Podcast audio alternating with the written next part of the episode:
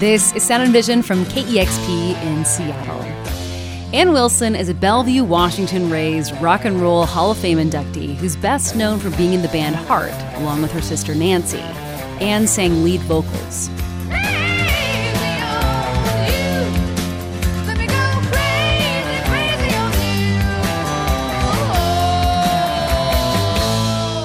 Ann Wilson will be performing October 13th, 16th, and 17th at Seattle's Neptune Theater. She joins me now to talk about her long career in music. So let's first go back to the early days of Heart. I recently read your book titled Kicking and Dreaming A Story of Heart, Soul, and Rock and Roll. And in it, you talked about the early days of payola, where DJs would get paid off to play your music, and the bad situation you got in with your first label, Mushroom Records. What were some of the lessons you learned about the music industry and the corruption it could have back then? Well, in the real early days, I think that the corruption hit me right between the eyes as being super sleazy, but the way it was, I mean, that, that was reality.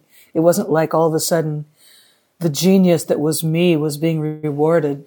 hmm. It was like this was a machinery that you got into and and the machinery, as corrupt as it was, helped you get heard by, by people. And I just got to say that the corruption is by no means gone now. I mean, the music mm. industry is just, just as corrupt, just, um, as strange. And, um, there's so many people in between the artist and the, and the listeners that that's really what doesn't change. And the people in the middle are the ones who really pull the strings. You know, you were one of the very few women in rock at the time, you know, that Heart was kind of rising in success. And you talk a lot in the book about, you know, the sexism that you faced in the industry. You know, things like when it was just you and a band full of guys, they always expected you to do all the domestic duties around the house when you were all living together, or some of the comments you would get, you know, at shows or on write ups about the band. And I understand that your song Barracuda was inspired inspired by some of the sexism you faced in the industry. And I was wondering if you could tell me a little bit more of the backstory behind Heart Song Barracuda. Barracuda.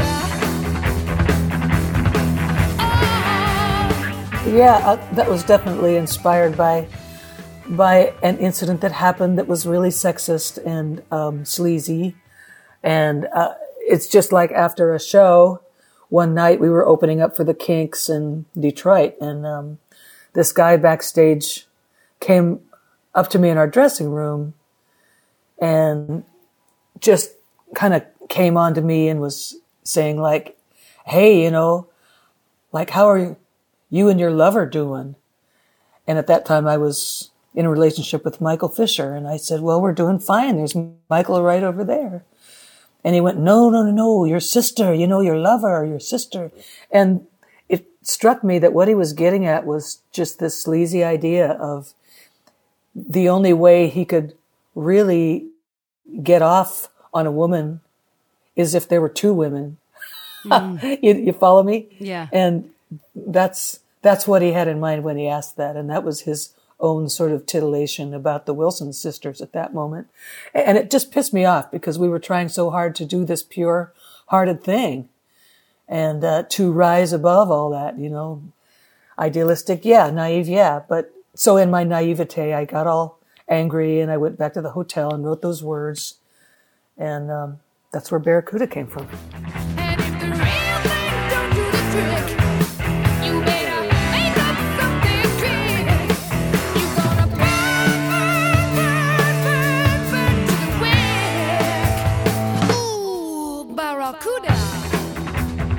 You've talked in the past about how Heart was, you know, sexualized in the music industry, especially, you know, when you made music videos or there were photo shoots, it was like more cleavage, more cleavage, and, right, and you yeah. and, and, you say that sexualization isn't what Heart was about. Um, do you feel like you were able to push back against that industry sexualization, and if so, how?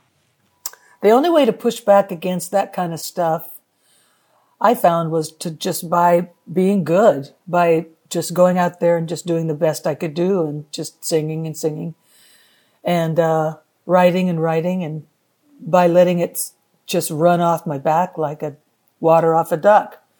And pretty soon, all that kind of stuff sort of goes by the wayside because I guess people can't not see what uh, the more important part of you, which is the work when I was reading a, your book again, it's called Kicking and Dreaming. You know, you talked about how you had to really combat the industry. It was pushing you away from from Heart's values and the core of what Heart was all about. I'm curious, how would you define like what Heart's mission was, and how you would describe what Heart was about? Well, I can't say that Heart as an entity had a mission, quote unquote, but I could say that the songs that, that we wrote and did were pure of intent and they weren't about evil. They were about higher concepts than that. Uh, and they weren't about sexualization. They were about human thoughts and feelings and ideas. They were poetic, like Mistral Wind or Dog and Butterfly or any of those old songs.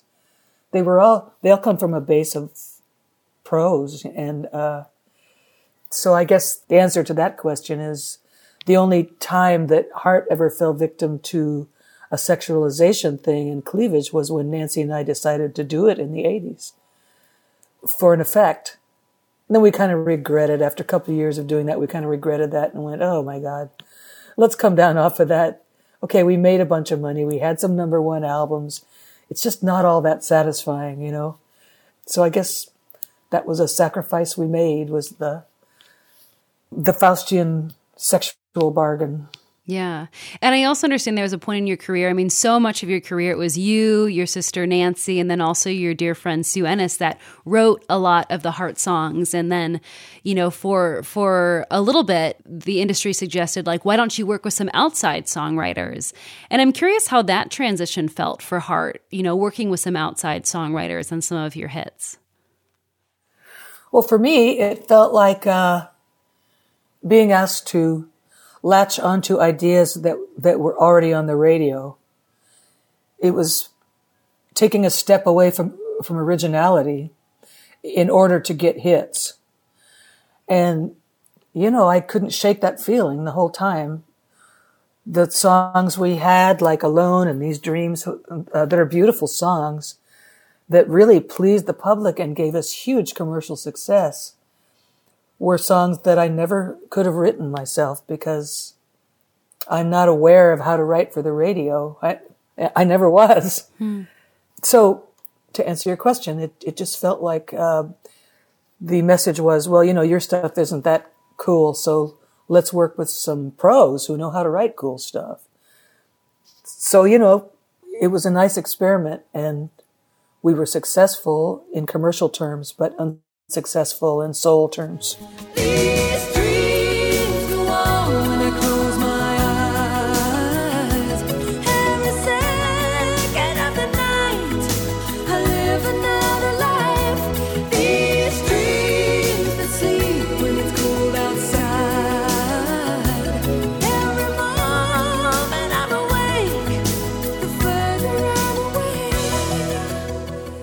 I understand that a biopic directed by Carrie Brownstein of Sleater-Kinney and Portlandia fame is in the works. What's the latest on that project? Do you know?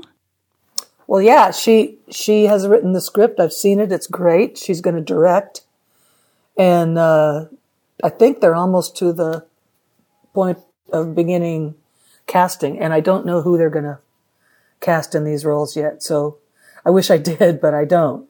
That's not information that they're willing to give out at this time, even to me. Um, and to be fair, they have asked me not to really talk about it that much because of the, you know, they don't want to, all the beans to be spilled before it comes out. But it's definitely in the works and it, it's going to be great.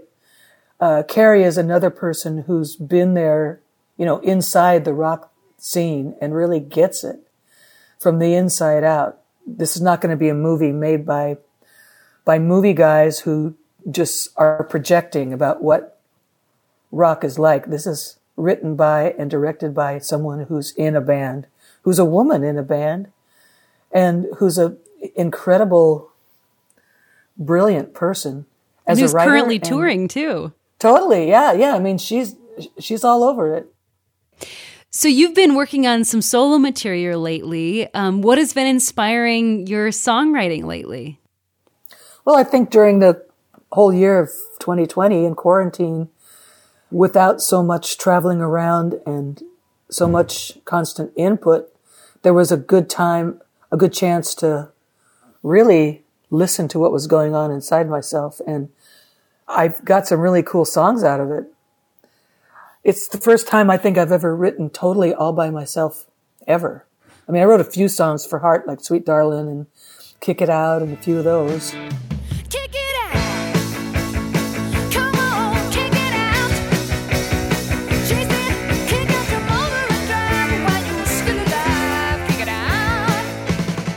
But these songs, Black Wing, As the World Turns, Fighting for Life, A Moment in Heaven, all those songs that are new are just all me, you know. Black Wing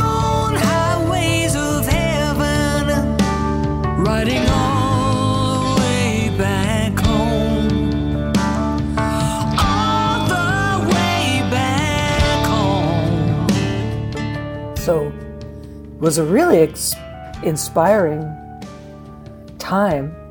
I had help on the music, mostly from Dan Walker, a local Seattle musician, keyboard uh, guy who's brilliant, and uh, he helped me with the music. But like everything else, is like pretty much all my concepts and lyrics and everything. So, what can people expect um, from your upcoming Seattle shows? Like, will it be a mix of heart songs, covers, as well as new solo material? Exactly. Yeah. It'll be a mix. Um, I'm not leaning super heavy on heart songs, mm-hmm. but I know that people, when they come to s- hear me sing, they yeah. want to, there's certain things they just want to hear. So, right. so, you know, I want to give that to them. But to be clear, this really isn't like a heart tribute set. It's a way to show my new band specifically because they're so amazing and for me to stretch out and play some of my new songs. I've got a new album in the can now, and we'll be playing a few songs off of that. Do you know when that album will be released? Well, we're looking at the first quarter of 22. Wow, exciting. That's super exciting for you. Yeah, it is. Well, I've been speaking with Ann Wilson of the band Heart. She'll be performing solo shows at Seattle's Neptune Theater October 13th, 16th, and 17th. Thank you so much for your time today. Well, thank you for having me. I've enjoyed it too. That was Sound and Vision from KEXP in Seattle. And by the way, KEXP is having our fall fund drive this week. It is where we remind you that listener support makes up the majority of KEXP's operating budget. It isn't big corporations that kind of control what we can and can't do. No, it is you. We try to do what is best for you, the listeners. Listeners like you make Sound and Vision possible. We have a lot of cool thank you gifts like a KEXP t shirt and a KEXP beanie you can get for giving $10 a month. We have a lot of cool thank you gifts you can check out on our website at kexp.org slash sound. Please consider a financial gift to Sound and Vision, whatever amount you would like to do. But again, you can give at kexp.org slash sound. You can also help the show for free by telling a friend about it, sharing an episode that you loved with them, and subscribing to, rating, and reviewing Sound and Vision. Thank you so much for listening, and thanks for your support.